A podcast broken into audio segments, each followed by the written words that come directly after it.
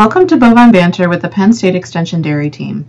My name is Casey Hauer, and I am an educator based out of Berks County, Pennsylvania. I'm excited to welcome Dr. Camilla Hughes to our podcast today. Dr. Hughes is an assistant professor of reproductive biology in the Department of Animal Science here at Penn State University. Thanks for being with us today, Dr. Hughes. Thanks so much for having me on. So, to get started, can you please introduce yourself and tell us a little bit about your research interests? Yeah, absolutely. Um, so, as you said, my name is Camilla Hughes, um, and I'm assistant. I am an assistant professor of reproductive biology here at Penn State in the Department of Animal Science. Um, to tell you a little bit about my background, I grew up in Blacksburg, Virginia, and I was in 4 H as a kid, mostly into horses and chickens. And then I went to Virginia Tech for undergrad during that time, I got involved in undergrad research in reproductive biology, and I really fell in love with physiology and with animal science research at that time. Um, in this field, we're able to make scientific discoveries about how organs and systems work, and then those discoveries can be applied to directly help producers. I then decided to go on and get a PhD, and I came up here to Penn State in 2014 to start a PhD in dairy cow reproduction with a focus on the ovary and really on understanding ovarian hormone production. At that time, I didn't have too much dairy experience uh, before starting my PhD, but during my PhD, I definitely fell in love with the dairy cow and something that got me really excited about studying dairy cattle is the fact that dairy cow ovaries make really great models for human ovaries. Um, so dairy cows have a similar length of estrus cycle to the human menstrual cycle, and their cycles also have a lot of um, similar characteristics in terms of the types of structures that might be on the ovaries. And so what this means is that we can study the ovary in cattle, and we can make discoveries that will not only have a positive impact on dairy and beef production, but will also help human infertility. And so I got really excited about being able to use that model in my research and really help the biomedical field and agricultural field at the same time. Awesome. After after my PhD, I went up north to Montreal, Canada, and did a postdoc there. And there I worked on early development of the ovary. I got really interested in how early developmental events that occur in the ovary before the individual is even born can affect lifetime fertility. I started this job at Penn State in July, so I'm a little bit more than six months in, really just getting started. My appointment is 25% teaching and 75% research, which means that I'm involved in teaching two courses this spring. Um, I'm teaching half of the physiology of animal reproduction class, and then I'm teaching the reproduction part of the dairy management class to undergrad students. And so I'm having fun doing that. And then the majority of my time is spent on my research program. In my research program, which I think we're going to talk a lot more about, uh, my main goal is to improve fertility in dairy cattle and develop technologies to regulate or support fertility in humans through an improved understanding of mechanisms that regulate ovarian development and ovarian physiology. Awesome. Um, so, looking at some of your research, it looks like you do a lot with the corpus luteum. So, can you explain to us what that is and why it's important to learn more about that in cattle reproduction? Yeah, absolutely. Um, so the corpus luteum is essential for successful pregnancy. I'll tell you that first. And that's why it's so important for us to study it and really understand it. I'll describe just a little bit about what it is. So if you think about the ovary, when the egg is growing on the ovary and it's getting ready to ovulate, it's surrounded by cells that are very closely associated with it they support it, and they help it grow.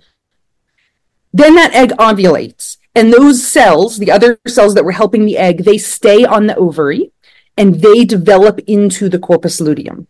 So this means that every time an animal ovulates, a new corpus luteum is formed. The corpus luteum is yellow, which is where its name comes from. Corpus luteum means yellow body in Latin. Um, and in the cow, the corpus luteum is about the size of a ping pong ball, just so you can picture it. And the corpus luteum only has one job, and that is to make the hormone progesterone. So, why do we care about progesterone? Well, progesterone is important because it is the hormone that maintains pregnancy in all mammals. With no CL and no progesterone, a cow won't be able to maintain her pregnancy and she won't be able to have a calf.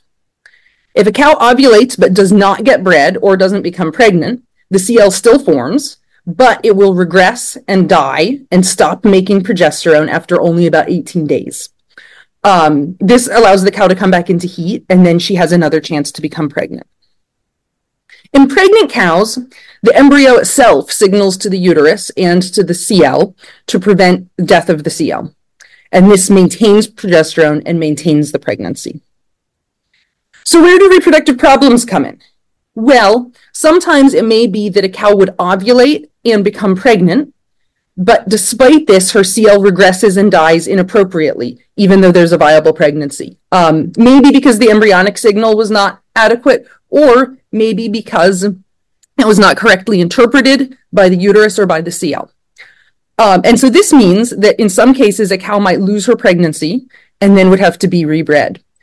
Um, thinking about the corpus luteum, there's recent research from UW Madison that suggests that about half of pregnancy loss in dairy cows comes from death of the embryo. So the embryo wasn't good enough.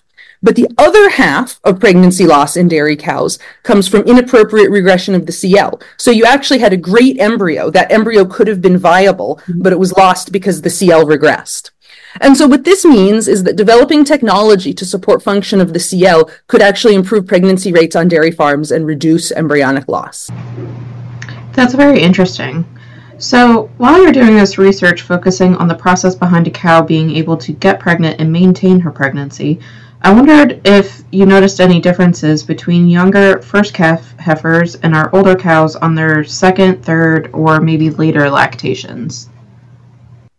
Yeah, that's an interesting question. Um, so I specifically don't work on differences between primiparous and multiparous animals. Um, I saw that you were going to ask me this, and so I did a little bit of reading.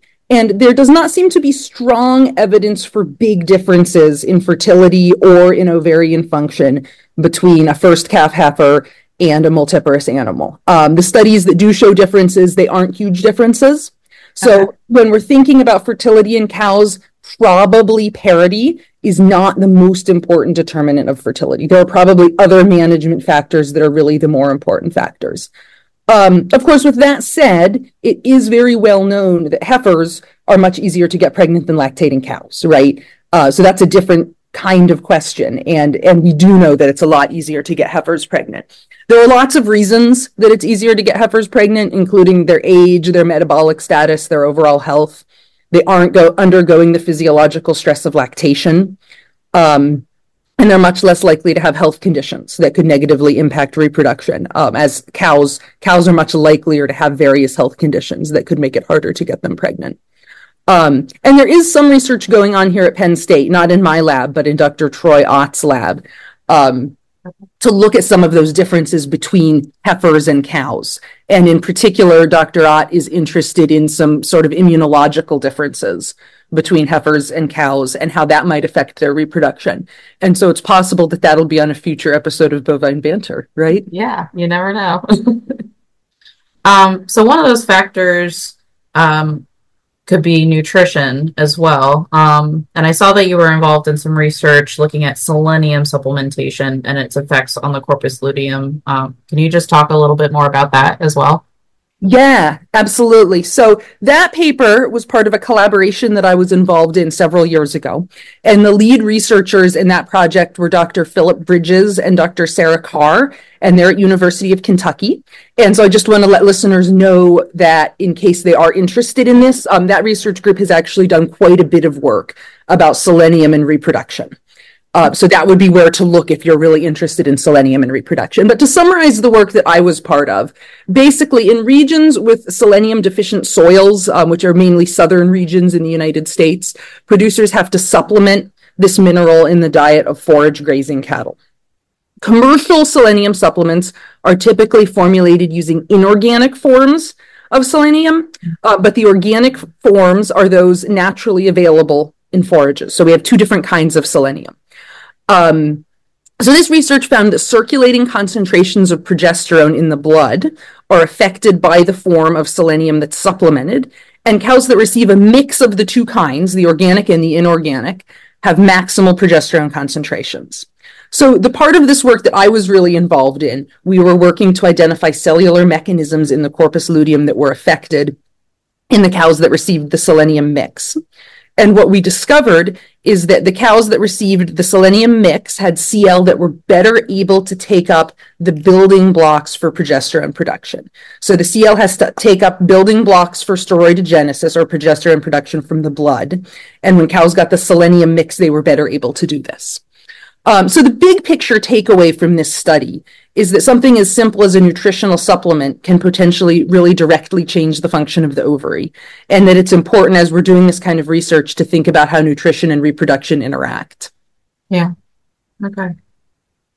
Um, have you maybe encountered anything unexpected in your current research, or can you tell us um, about some questions that you're looking to answer with your future research projects? Yeah, so I'll answer these two parts separately. Um, so I'll tell a little story about an unexpected finding uh, first, um, and then I'll tell you about future experiments. So in the research that I did at University of Montreal, we were using mice as a model, and what we were doing is in mice you can make genetic mutations and then you can identify functions of individual genes that might affect particular factors. And we were interested in the very early development of the ovary, which really sets the stage for lifetime fertility. Um, and we were using mice because it's easy to make genetic mutations. That's why we were using mice. So in one of these mutant mice, this this was a mutant mouse with a mutation in the in a gene called SF1 we were not really expecting to find a whole lot. This this wasn't the major part of the project. But when I started looking at the ovaries of these mice, we found that the ovaries were just absolutely tiny. They were about 3 or 4 times smaller than a normal mouse ovary. And a normal mouse ovary is already pretty darn small. Sure. um, so what we figured out is that these ovaries basically after they formed, they were totally failing to grow we did more experiments and we found that the mutant mice had many fewer eggs in the ovary. And some of these eggs or oocytes were dying as the ovary was developing. And the cells that support the eggs, so I, I, talked about those a little bit, those are cells of the follicle, they were also totally dysfunctional. So, so these mice really had very dysfunctional ovaries. Essentially, by making these mutant mice and then investigating them, we identified a brand new gene that we now know regulates the total number of eggs in the ovary and is a very likely determinant of reproductive lifespan and of fertility. Um, we did some more experiments looking at the expression of this gene, SF1, in ovaries from other species.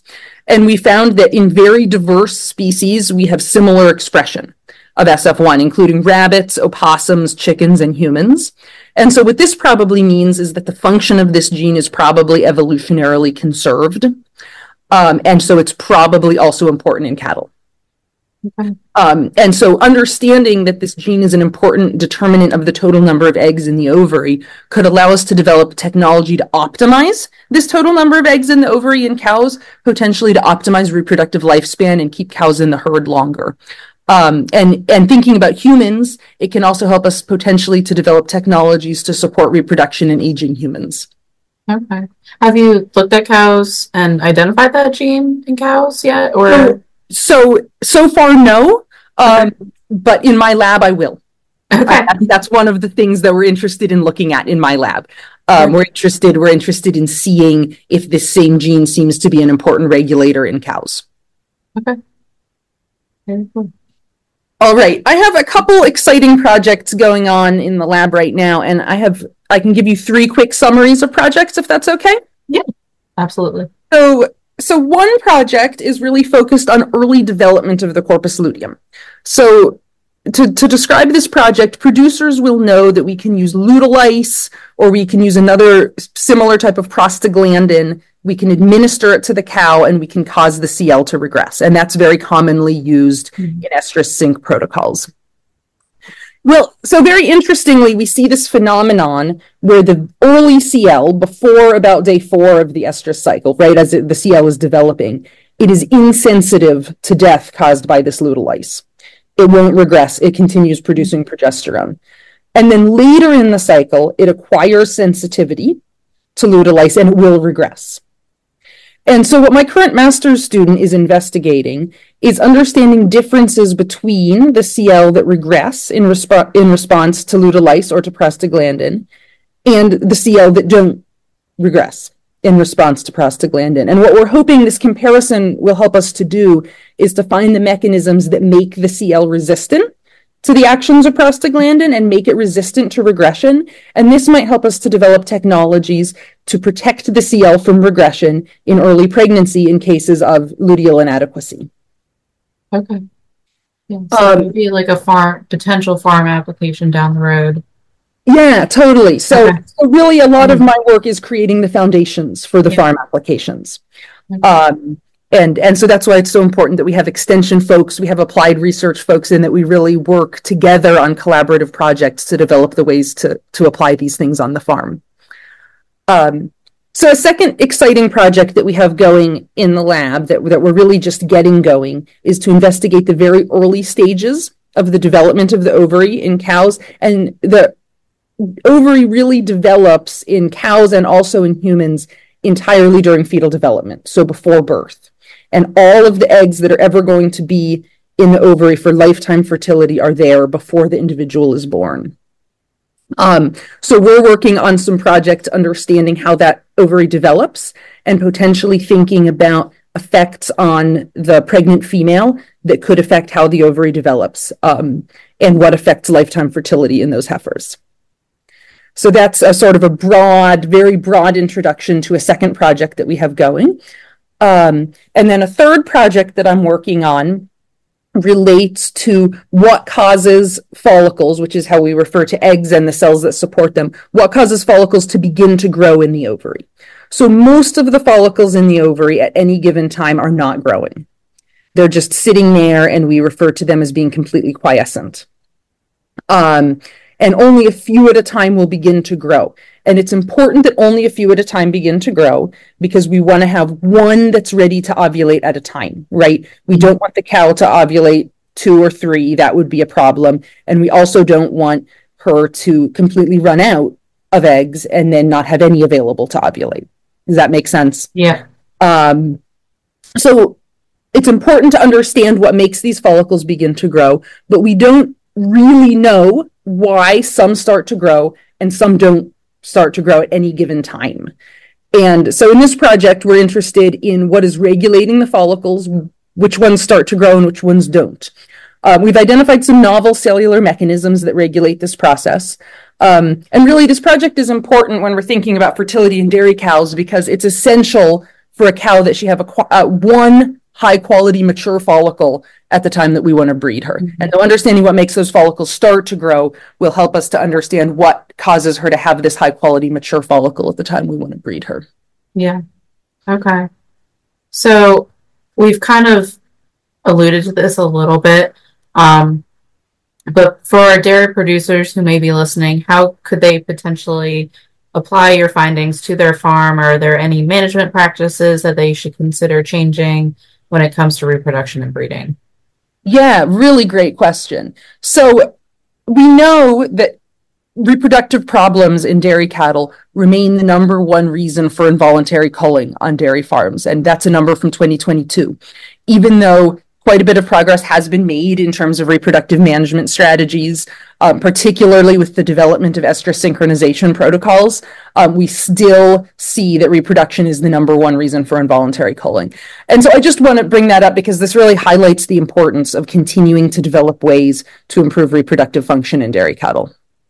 Um, so I already talked about the importance of understanding the CL for improving reproductive function and pregnancy rates. Um, and then we've talked somewhat about ovarian development, but I, will just talk a little bit about ovarian development because I think this is an exciting area where there might be some real applications. So I'm interested in understanding ovarian development. And um, so the ovary develops while the heifer is still in utero in her mom. Um, and so what this means is that all the eggs for lifetime fertility in that heifer really have developed by the time that she's born. Um, very importantly, this pool of eggs is non-renewing. So that means that it's depleted over time and, in, and eventually it might be completely used up. And in people, it gets completely used up, and that's why people undergo menopause. Okay. Um, so the number and quality of eggs in the ov- the number and quality of these eggs and the cells in the ovary that support them is a key determinant of reproductive lifespan, basically. In cattle, there's evidence that cows with an optimal number of eggs in their ovaries have improved pregnancy rates and are likelier to stay in the herd longer. Um, so it's really important to understand how this number of eggs, this ovarian reserve of oocytes, is determined. Um, since the ovary develops during fetal life, this means that there could be effects on the pregnant cow that affect the development of the ovary and the fertility of that heifer once she's born, grows up, and joins the milking herd. So this kind of research is in early stages, but something I'm beginning to work on in my lab. And ultimately, these kinds of studies could result in strategies for better managing pregnant cows to optimize fertility of their heifer calves. Does that make sense? Yeah, yeah. Um, so in terms of thinking about suggestions for management, I don't want to suggest specific management practices across the board, and this is really for two reasons. One is because making changes to reproductive management is going to be really specific to each farm. Um, so everybody is going to have different reproductive management goals. Everybody's going to have different preg rates. Um, their preg rates are going to be looking different, even different times of year, perhaps. Um, and they're going to have different specific goals. And so, really, individual producers need to be the, the, my recommendations would be very different depending on the individual producer and what their goals would be. So I don't want to make any sort of broad recommendations. Um, the other reason I don't want to suggest changes really based on my own research is because at the stage that my research is at, I'm really figuring out mechanisms. I'm understanding how the ovary works. And then my research will be applied to develop management strategies but at the current stage, we're just creating foundations. We really need to understand systems before developing management strategies. Um, and I'll add that I think it's really essential to make these foundational discoveries so that we can use these to develop these research based management strategies that are absolutely essential to improve efficiency and productivity on farms. Yeah. Yeah. Thank you for that. Um, so for fun, um, Tell us what you enjoy most about being a researcher and why do you do what you do? Yeah, what a fun question. So I would really say that there are three things that keep me wanting to come to work. Um, so the first one is that I really love that in scientific research we get to make new discoveries. I think it's really exciting that there are things that we still don't know about reproductive function and about the ovary, and that my, me and my lab we could be the first to discover something brand new about the ovary. And I, I just that's why I fell in love with research. Um, the second reason that I really like being a researcher that I'm really discovering as I'm starting this job is that it's really fun to get to work with students. Um, in my job, I work with and mentor masters and PhD students, and I teach undergrads in the classroom. And it's really rewarding and fun to work with students and to help them to develop the skills that they need to succeed and to have a positive impact in the ag industry and in particularly in the dairy industry. Yeah. Um, you have a favorite class that you teach? Currently, I'm teaching physiology of reproduction, and I'm really having a lot of fun. um, I, really, really fun to get to teach students about one of my favorite areas of science. Awesome. Um, and then I'll say the third thing is, of course, that I get to make discoveries that could be applied to help producers, help them save money, improve efficiency, and improve sustainability on their dairy farms. And that's really, really rewarding to me as well to think that my research could have impact on the dairy industry. Yeah, awesome. And uh, so to finish up, uh, do you have any um, takeaways or any fun facts about the ovary that you would like to leave um, as a message for our listeners? Yeah, so I don't have a takeaway, but I will tell you my favorite fun fact about the ovary, which I sort of alluded to earlier. Um, so the ovary develops while the fetus is still in utero. And so what this means, for example, is that my mom's egg that made me first developed in my grandma's uterus, which means that a part of me grew inside of my grandma in the 1950s, more than 30 years before I was born. And this is true for all of us, and it's also true for cows. And so for cows, it means that something that happens to the cow during her pregnancy could affect the fertility of her daughters. Um, but for us, I just think it's really cool to think about how we are connected to our parents and our grandparents in that way. Yeah, that's very cool. And then I think it's also, I mean, it brings out really the importance of what you do today is going to affect your cows, you know, two generations down the road. Absolutely. Absolutely. Yeah. That's very interesting. All right. Well, thank you, Dr. Hughes, for taking the time to talk with us today. Uh, and thank you to all of our listeners. If you have any questions regarding today's episode, please email me at kzm175 at psu.edu. And don't forget to tune in for the next episode of the Bovine Banter podcast, which should be airing next week. Thank you.